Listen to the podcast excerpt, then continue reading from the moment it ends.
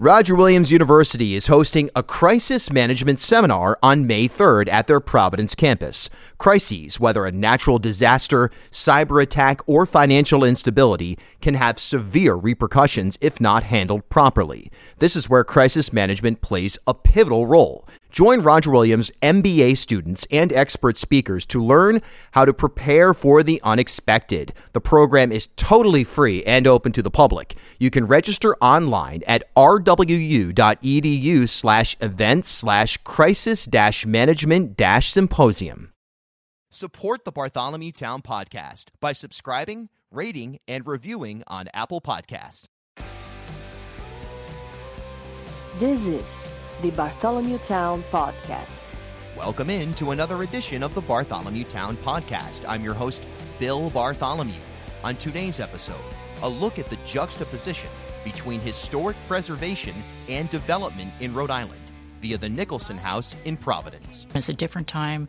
We need to have different kind of housing, uh, make it more accessible. I understand that, and I think there is a need and, and ability to do that, but not at the expense of the character and the historic nature. You have to go through the local historic district commission to get what's called a certificate of appropriateness to make sure that it's appropriate and consistent with the neighborhood. And, and the neighbors have to agree to do that and be governed by that. This neighborhood chose not to do that. Situated behind a stone wall and layers of trees off Blackstone Boulevard in Providence, Rhode Island's east side, the Nicholson House is often referred to as one of the last great estates that defined the neighborhood for much of the 20th century. Some three acres in totality and boasting an impressive manor house and gardens, the property undoubtedly adds an element of charm and living history to the area. However, in recent times, as the Nicholson family has moved to sell off the estate, questions about historic preservation, community member and private property owner rights, city planning, and zoning have come into play as a vocal group of neighbors have actively attempted to stop a would be 10 parcel development on the Nicholson site, arguing that such a development doesn't adhere to the city's planning strategy and would disrupt the fabric of the East Side. On today's episode, I'm joined by Providence Ward 2 Councilwoman Helen Anthony and Brown University professor Matthew Turner, who each live in the area and argue that the proposed development of the Nicholson site is inappropriate. I also speak with Jim DeRentis, the buyer and seller agent on the project, who tells me that the proposed plan has already engaged in compromise and, given the evolution of housing demand and city planning, that the proposed development is perfectly within bounds. This case applies broadly to an array of debates on a statewide level surrounding how to preserve historic and sentimental aspects of Rhode Island's identity while also allowing for innovation to unfold. Tonight, Friday, May 10th, Lagunitas Brewing Company and the Bartholomew Town Podcast present Elmwood Songwriters Club featuring six Rhode Island performers plus a guest speaker from the Politico realm. Right here at the B Town Loft in Providence. The show starts at 7:30 and admission is free. For more information and directions, head over to Bartholomew Town Podcast on Instagram. All right, first let's go to my conversation with Providence Councilwoman Helen Anthony and Brown University professor Matthew Turner. All right, so we are here today. We're going to look at a specific issue, but it applies to, I think it's a litmus test for managing properties and some of our history here in Rhode Island, juxtaposing that with an ever changing, I guess, need for housing or an ever changing appetite for certain types of elements within the city. Um, Councilwoman Anthony, let's start with kind of the overview of the Nicholson situation here, the, the sort of 36,000 foot view of it for the listeners? Well, the 36,000 foot view of this property is that it is historic property. And I'm going to let um, Matt, Matt, Turner speak on some of the specifics as a, a, neighbor.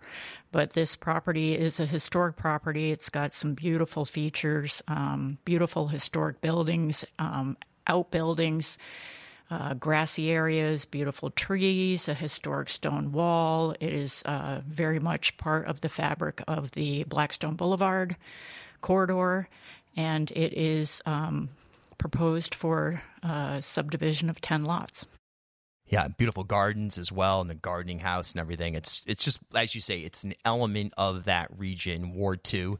Um, it's an element of Providence, just something that why would we want to lose that? You know, that's, I think that's the basic question. Let's speak to some of the the specifics, uh, Matthew, if you could, as far as this plan. The earliest reports that I could see that it had become formalized were late 2018. It seemed like the the, the tide had turned. Is that a fair timeline for when it really the gas pedal was down on this project. I think that's right. I think that's when the the Nicholsons and the Bellotti group got together and, and started planning this thing.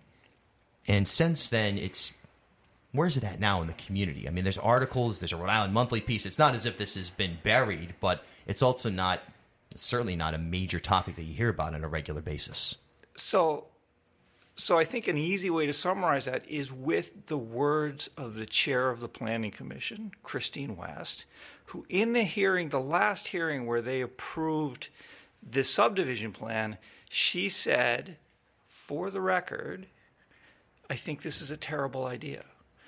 Now, I think that summarizes the community's view of this thing pretty yeah. nicely. Why she went on to vote for it is a puzzle. Uh, but but I think that's where it's at. Is is these these people, this development group, developed another big estate nearby, and um, they put too many houses on it. They're too big. They're too close together. There's no sidewalks, and they're going to kill. And they killed all the trees, and they want to do the same thing again.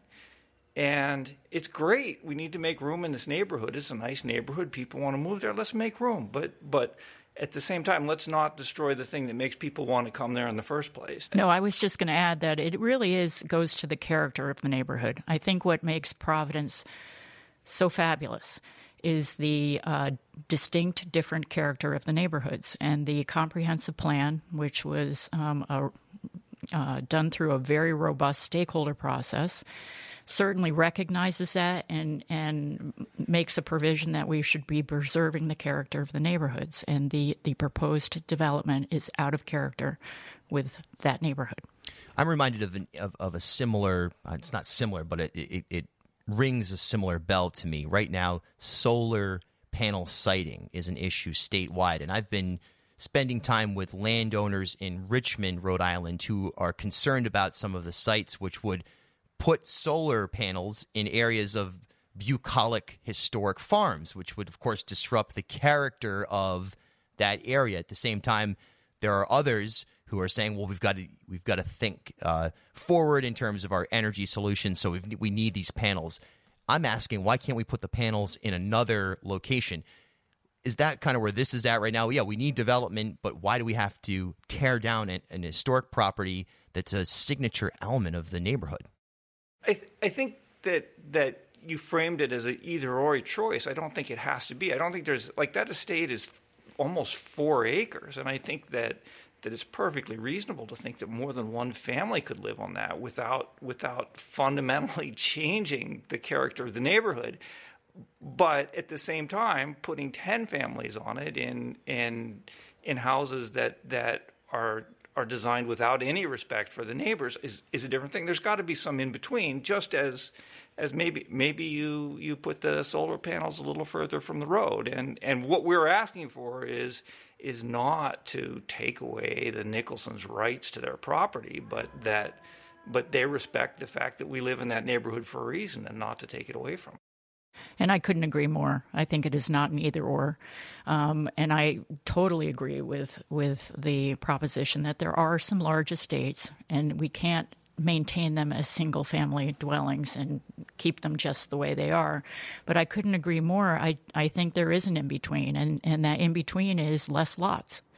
Um, more preservation of the stone wall, more preservation of the trees, um, appropriate setbacks, um, less curb cuts. All those things could be done to make this a more uh, palatable uh, development. As far as maintaining a property like this, it's simply on the owners right now. That's a, that's not something that like a preservation society of Providence can deal with those stone walls, for example. I can't answer that question. There's a yeah. pending sign on the real estate sign, so I don't know who owns it. Gotcha. I will say that uh, there's been some interest um, in uh, possibly uh, preserving the main building. So there may be a possibility of a um, person coming in and buying that main building, which is wonderful. So that would possibly preserve that one, the historic main house However, it doesn't. There hasn't been a plan with that for any reduction in the number of lots or addressing any of the other issues that are of concern. Um, so you know, again, there is some in between here. It's just uh, unfortunately, our, our hands are are somewhat tied by what's transpired thus far, and that's why the neighbors are appealing. So we're in into litigation now. You're into the appeal stage of this project. What's what can you expect? What are your expectations? Have you had any opinions that you must feel pretty good if you're if you're going with it? I think I think the neighbors have. I mean, I am not I'm here as the city council person Yes. representing Ward 2, and I'm not the attorney uh, representing the group, although I've been very supportive of their efforts. I think there is a, a real appealable issue here, and that issue is the um, partially, there's several pieces of it, and I can't speak to all the um, other pieces, but the, the major piece, I think, is the inconsistency with the comprehensive plan. And um, that's been uh, the main feature of the argument. It's been the main, I think it's, it's a large part of the appeal. Um, and I think that you know you can't go forward with this kind of development if it's inconsistent, and it is inconsistent with with many specific provisions in that comp plan. And per, primarily at this point, I think it's the you know keeping of the historic character and also the uh, keeping of the integrity of the neighborhood. I think there's three three issues. The first is, is like anybody with a working knowledge of the English language and an ounce of common sense who reads the comprehensive plan is going to conclude that it empowers the planning commission to stop developments that narrowly comply with the zoning ordinance but are otherwise harmful. These, this development group wants to redevelop a whole city block. They want to develop a whole city block with a subdivision by calling it a major subdivision, which is basically somebody who has a lot and they want to divide it in a couple pieces. This is a whole city block in the middle of a densely populated area, and they've found a way to get that through the planning commission, which involves the least possible amount of oversight. Right, and they don't want any oversight. To quote the last meeting, when Christine West, the planning commissioner, asked Zach Darrow, the attorney for the developers, if he would talk to the neighbors about their concerns, he responded with one word no. All right? So these guys are trying to develop a whole city block with basically no input from anybody except their accountants. And and so that is the fundamental issue as as our city councilor just said very clearly. Um, beyond that, there are some procedural regular, procedural irregularities in the way the planning commission has proceeded. Right? They they dragged their feet in an inappropriate way about giving us the administrative record, and we won a consent. De- we filed suit and won a consent decree against them. It was highly irregular behavior on their part. We don't know why they did it. Um, beyond that. Um, there have been some violations in the Open Meetings Acts, and finally, there are substances, substantive deviations from zoning law in what in the way they conducted their meetings, the things they had to establish before they could approve this. So there's both procedural and um, substantive objections to the way that they've made this decision. Not to mention the overriding common sense objection. And also, the problem with this um, development, and it's um, the same developer, is again something that we referred to or um, earlier. Is there Bolton Road is a, a, development that he just did very close to this property, and it really, really is unfortunate because it really sticks out like a sore thumb. Thinking about Providence citywide now, zooming out, are you concerned about the precedent that this could set when it, that this could apply to other, whether you're talking about the 195 land and the commission and all that business, or whether you're talking about can we demolish the Superman building? Does that disrupt historic value? Are there is this beyond the the, the, the Nicholson pro- property?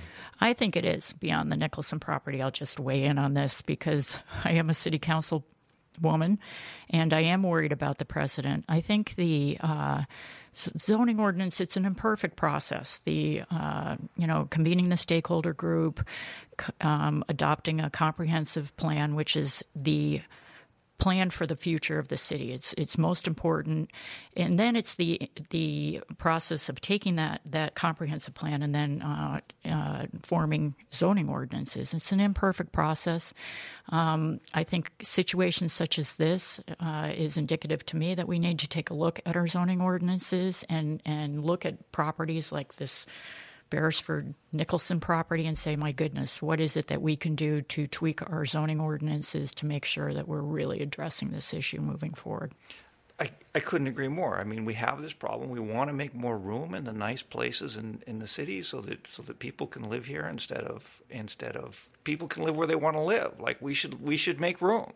But at the same time, like this process has clearly gone badly off the rails, right? And so I think thinking about how to reform this process is is is a super important thing to do. Um, these developers should not be allowed to do whatever they want right? At the same time, there should be we should have there should be restrictions on on how much we can impose on their property rights. The, the, people that own this property own it; they should get to use it the way they want within limits. And right now, that process didn't work. I think, and I think the blame lays with the planning with the planning commission. I think they they they failed to do their job. They failed to to structure this proposal in a way that that would would suit everybody's needs. I think they got hijacked by the. I think the developers hired a smart lawyer. I think they're politically connected, and I think they hijacked the process.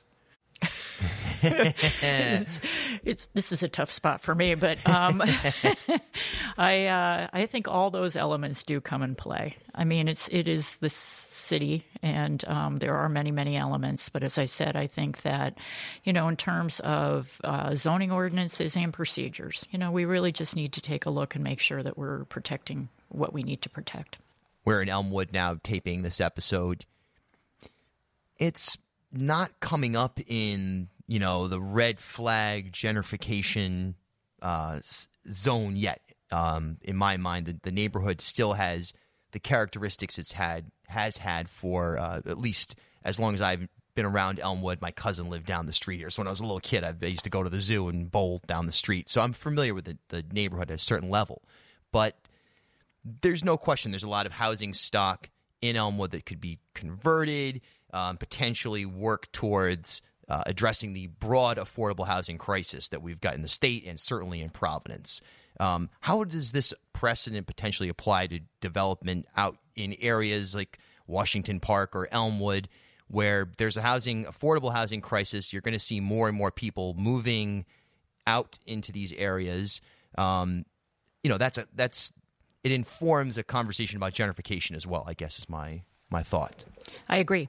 I think it does. I mean, this is while this is what we're going through in Ward Two on Blackstone Boulevard. This this this very scenario could happen anywhere in the city. Um, I will say that, you know, I.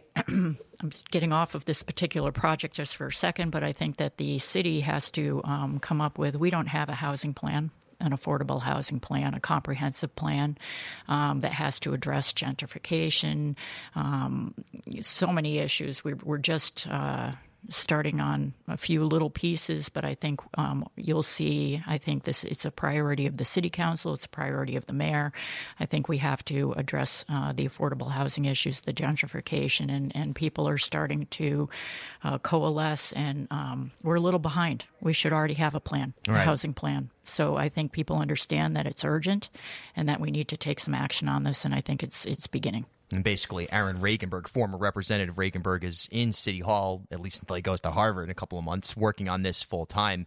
We'll see what the results of that position or, or gig end up being, if there's any ideas put forth. But yeah, we are behind, no mm-hmm. question about it in Providence.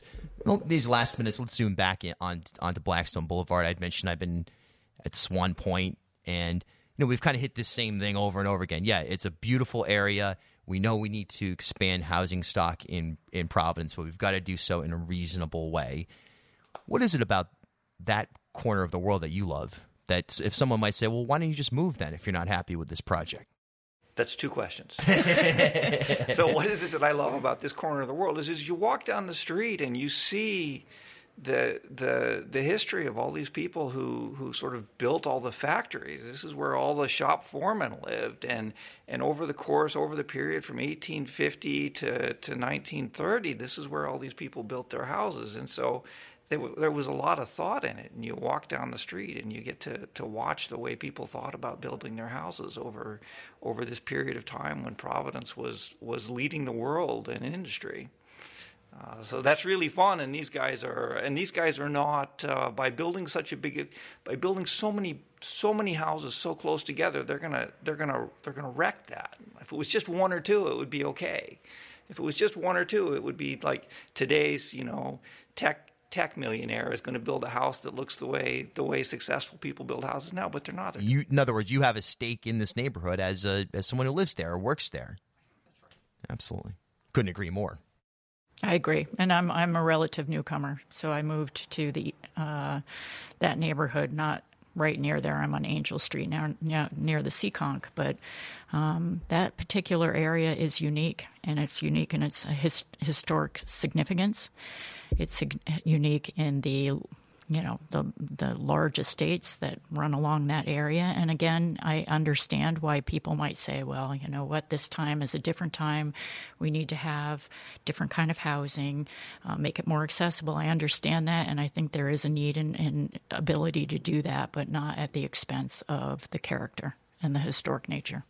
All right, now checking in with Providence real estate broker Jim DeRentis. Um, well, so you, you know, you're asking about what my involvement in the project is. So I'm I'm the selling agent. All right. So this this is a, a listing that's represented by my office, um, and I have the uh, buyer client as well. And where, what's the current? Because I know that there's a pending sign on there right now. What kind of what, what's the status of, of the the property? Well, the property's under contract pending the the approval through this process. Okay. Is is the sole goal to break the property up and subdivide into 10 units and you know, basically lose some of the characteristic gardens or whatever it is that's the, the the focal point of concern for much of the neighborhood? Is that kind of the sole goal that you have or are there compromise ideas, possibilities that the buyer and seller may have in mind? The seller's the seller's goal is to, is to sell the property. This has been a family estate that's been in the property for 100 years, and the the seller's goal is to sell it. Right, so they have no objective other than to sell it. The buyer is a developer who his objective is to is to subdivide the property into single family house lots. So the master plan approval was for 10 lots. Okay. Now the both zoning and the comprehensive plan would allow him to do even more lots.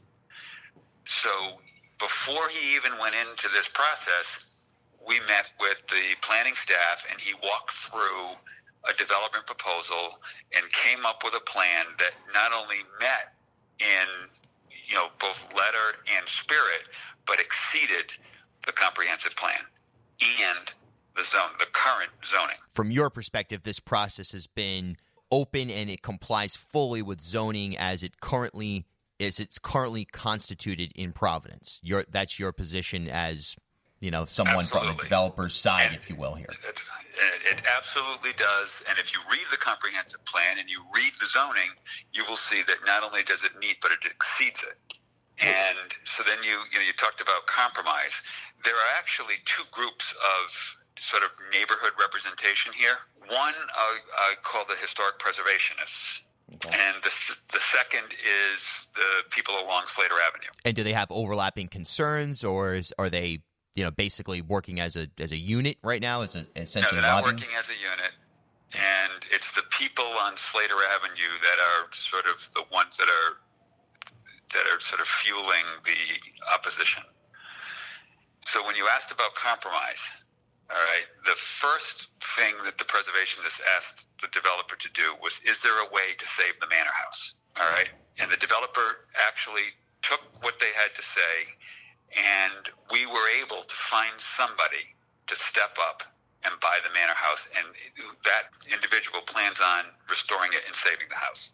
The original development was the master plan was 10 lots. The preliminary plan is actually nine lots, so that the house has actually been saved and the, the number of lots has been reduced. How does this project fit into the larger conversation in Providence and Rhode Island about repurposing properties that have historic, traditional, and sentimental value here? I mean, that's a this is a, a statewide issue in a lot of ways.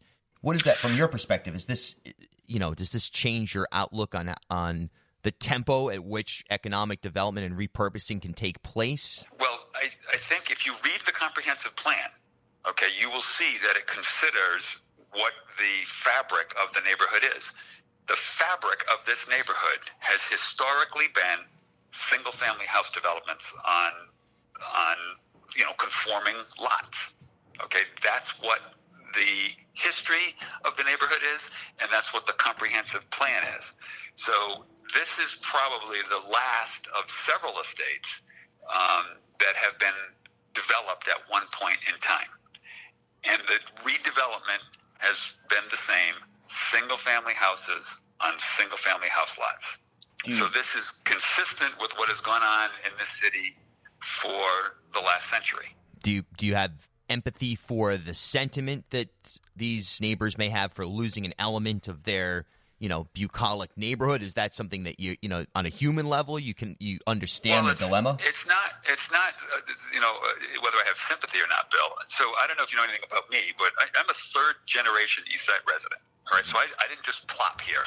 You know I've, I've my grandparents were here my parents were here i'm here. We make we've made our families and our businesses and our homes here for a long long time.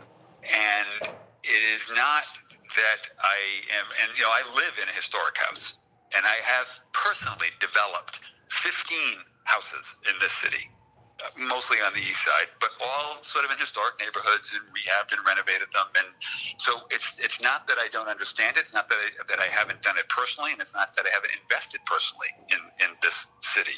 But what I can say is, you have a, an estate that is three acres in the middle of a city, which is no longer consistent with how this city has developed. And the property was offered for sale publicly. And if somebody wanted to preserve it for what it was, they could have bought it. All right? If somebody was that serious and felt that it was that much of a quote unquote neighborhood amenity, they could have raised the money and bought the property. Nobody chose to do that. The City Plan Commission, at the first hearing in December, one of the commissioners asked the then council person if you were so concerned about the historic preservation of this particular neighborhood, and that was the term, neighborhood, why haven't you gone through and gotten historic district de- designation for your neighborhood? That was the question. The answer, and this is public record, the answer was, oh no, we don't want to be told what to do with our houses. We just want to say what to be done with this property. Local historic district designation, okay, such as College Hill. All right, that's a good example.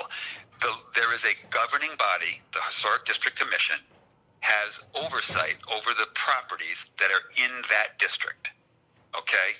And there's a process to go through where neighbors have to agree to sign on to be governed by the the historic district commission. All right, and I, uh, we did this on the west side. There was a, a process when I was when I when I lived over there, and I was I was head of the neighborhood association, where the neighbors got together and they said we went out, we got the signatures. The neighbors said we want historic district protection of this neighborhood, and it now is a local historic district and it is governed by the Historic District Commission. So before you can do any alteration to the exterior of your property, you have to go through the local Historic District Commission to get what's called a certificate of appropriateness to make sure that it's appropriate and consistent with the neighborhood. All right, and, and the neighbors have to agree to do that and be governed by that. This neighborhood chose not to do that. All right, now this is a national register district which most of the, the east side is, by the way, that there is no, you know, sort of local jurisdiction about that that governs a national register district. It is referenced in the comprehensive plan, and any and this developer and every other developer is that is looking at the comprehensive plan looks to historic preservation as you know sort of part of the development process. Now, the historic development of this neighborhood is single family house lots. Now they went out, they met with the city forester, they had the city forester come in and look at trees because that was a big deal to, to maintain as many of the trees as we can. And Providence has a tree ordinance that protects significant trees. They did that. They exceeded that as well. And they were asked by the Providence Preservation Society and the group of neighbors that were that were preservation minded is there a way to save this house? Because we really believe that this house is part of the fabric of the neighborhood. And the developer went out and did it. And the family, the seller, and the developer, the buyer, were able to find somebody to step up and buy the house, the manor house, and preserve it and save it. So when you ask about compromise and you ask about has the, the, the two parties thought about what the neighbors raised, they did. Obviously, there was this is in court now on a number of there's a number of possible outcomes i guess. It's really unclear where uh, that you know there's no definitive answer from my perspective on, on when or if this will go through. What are the next steps on your end well i think i mean you know everybody has their representation um, meaning legal representation and they're going through the process. Um, you know, this you can point to any number of different developments in the state, and I'm and I'm just going to use this one, but there is a, a, a general sentiment in this state where development is very difficult, and you know we are in a city, and it's my home city that is a great place to live, but we are starved for tax revenue. We are starved for new development opportunities because so much of the city uh, property tax base is nonprofit and therefore doesn't contribute at the full value of what the property is worth. So the city is at a disadvantage. There are very few opportunities for a city like Providence to expand its tax base. This is one opportunity that can do so in an, in a style that is consistent with the last hundred years of development in this neighborhood. Now, the group opposing the Nicholson development project did lose an appeal last night and told me this morning that they are now considering next steps.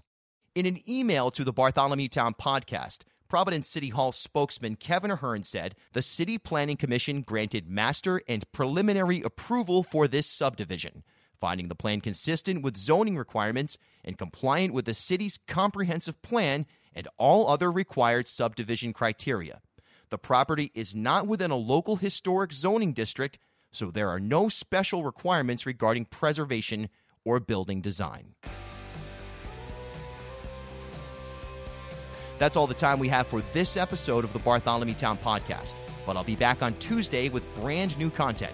And you can find every episode on bartholomewtown.com, ripodcast.com, or wherever you like to get your podcasts. Until next time, I'm Bill Bartholomew.